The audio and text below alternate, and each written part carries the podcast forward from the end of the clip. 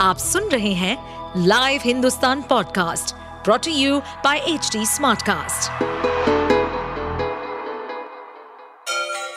Ganga किनारे बसे राज्य उत्तर प्रदेश की खबरें पॉडकास्ट में आपका स्वागत है इस पॉडकास्ट में हम सुनेंगे छोटे शहर इटावा से लेकर राजधानी लखनऊ, चमड़े के शहर कानपुर और राम की नगरी अयोध्या जैसे सभी शहरों से जुड़ी राजनीति, विकास, मनोरंजन दल बदल फरेब और अपराध जगत की सभी खबरें क्या है सचिन में? लप्पू सा सचिन है। मुँह में से बोलना वहाँ पे आवे ना?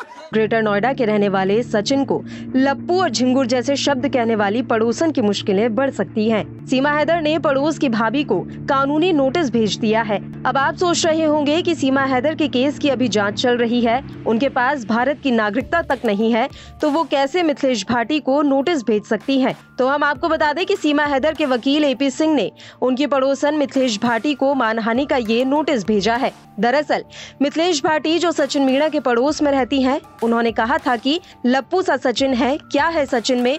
झुंगुर जैसी शक्ल है, वो इससे प्यार करेगी। मिथिलेश भाभी की ये बातें सोशल मीडिया पर जमकर वायरल हो गई। मिथिलेश का यह डायलॉग देखते ही देखते इतना फ़ेमस हो गया कि इस पर सोशल मीडिया पर कई सारे मीम्स रील्स और फनी वीडियोस तक बनने लगे। मिथिलेश के इसके बाद कई इंटरव्यू भी सामने आए।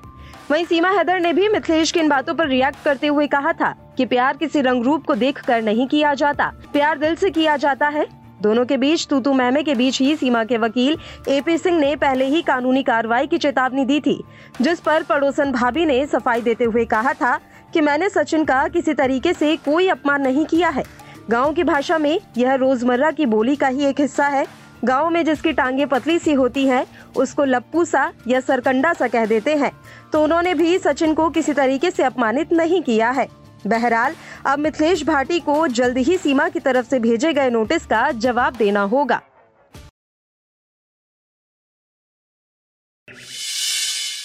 आप सुन रहे थे हमारे पॉडकास्ट उत्तर प्रदेश की खबरें।